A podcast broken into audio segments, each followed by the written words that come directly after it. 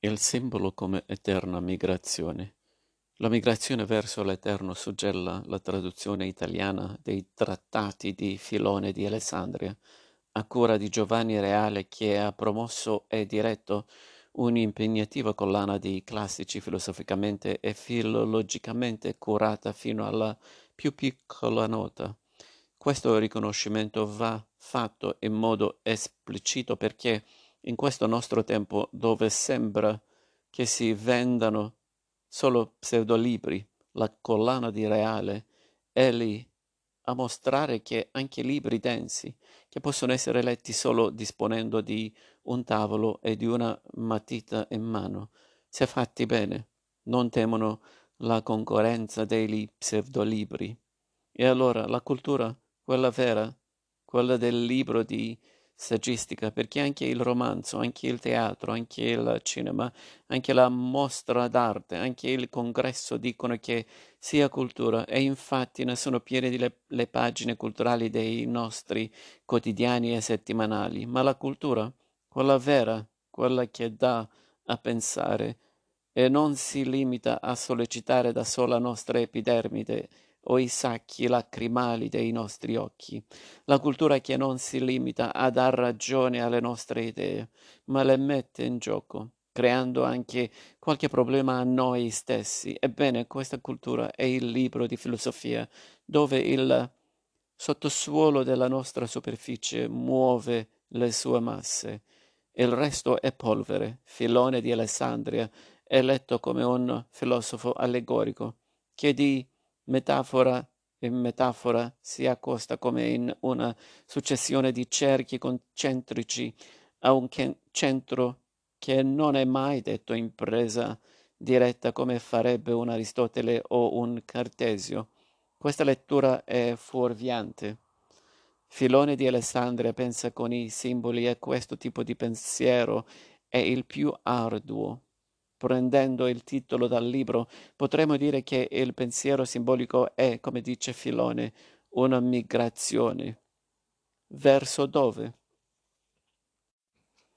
Conosciamo una migrazione all'indietro, quella descritta da Freud, che decostruisce il nostro modo abituale di pensare per ricondurlo alle sue origini arcaiche, dove desideri impediti, deviati e convertiti custodiscono quel nucleo di senso che l'io, ingannandosi, rappresenta come sua creazione. Freud si propone di smascherare questo inganno dell'io, mostrando che le sue creazioni culturali e religiose altro non sono che travestimenti di desideri rimossi dove tutta la nostra infanzia e la nostra arcaicità esprime nel sogno e nella nevrosi la sua ineliminabilità per cui l'uomo pensa di avere una storia mentre è semplicemente esecutore di un destino.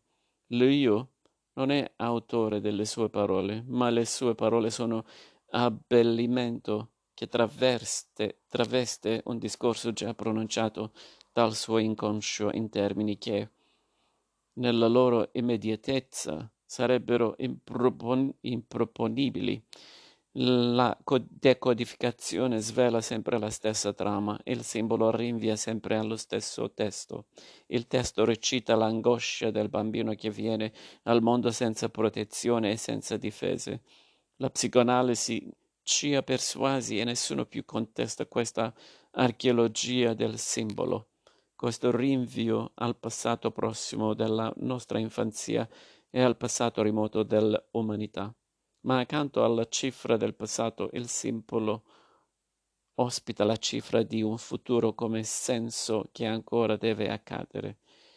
Questo è il senso dell'itinerario simbolico di Filone che, con la sua migrazione verso l'Eterno, svela la natura prospe- prospettica e riviante del simbolo che allude a un senso ulteriore rispetto al già noto. Ma proprio in questo rinvio Filone apre una distinzione che ci fa meditare. Ogni cosa è simbolo di un senso ulteriore, L'ulteriorità, proprio perché non è controllata dalla ragione, inaugura l'orizzonte del sacro. A questo orizzonte i simboli rinviano senza mai divenire oggetti sacralizzati. Ciò che ci fa meditare esse le religioni, traducendo il sacro in una serie di oggetti, di istituzioni e di poteri non siano proprio le più radicali negazioni del sacro che è sempre rinvio, ulteriorità, al di là e mai possesso, vicinanza, prossimità. Se il sacro è il segno di ciò che ci appartiene, ogni tentativo di concretizzare il sacro creando un idolo abolisce il simbolo, perché il rischio di un futuro creatore di senso sostituisce la sicurezza di un oggetto posseduto, anche se questo oggetto si chiama Dio. Ogni creazione di un idolo non può sfuggire alla critica di Freud, perché al Dio ognuno chiede le stesse cose che il bambino chiede ai genitori. Sicurezza, protezione, amore. Per evitare questo ritorno al passato e ricadere nella ripetizione delle antiche paure occorre esporsi a una migrazione senza metà, verso l'Eterno, come eterna migrazione, presso un Dio che viene, ma che decade a idolo nel momento stesso in cui si pensa di averlo incontrato.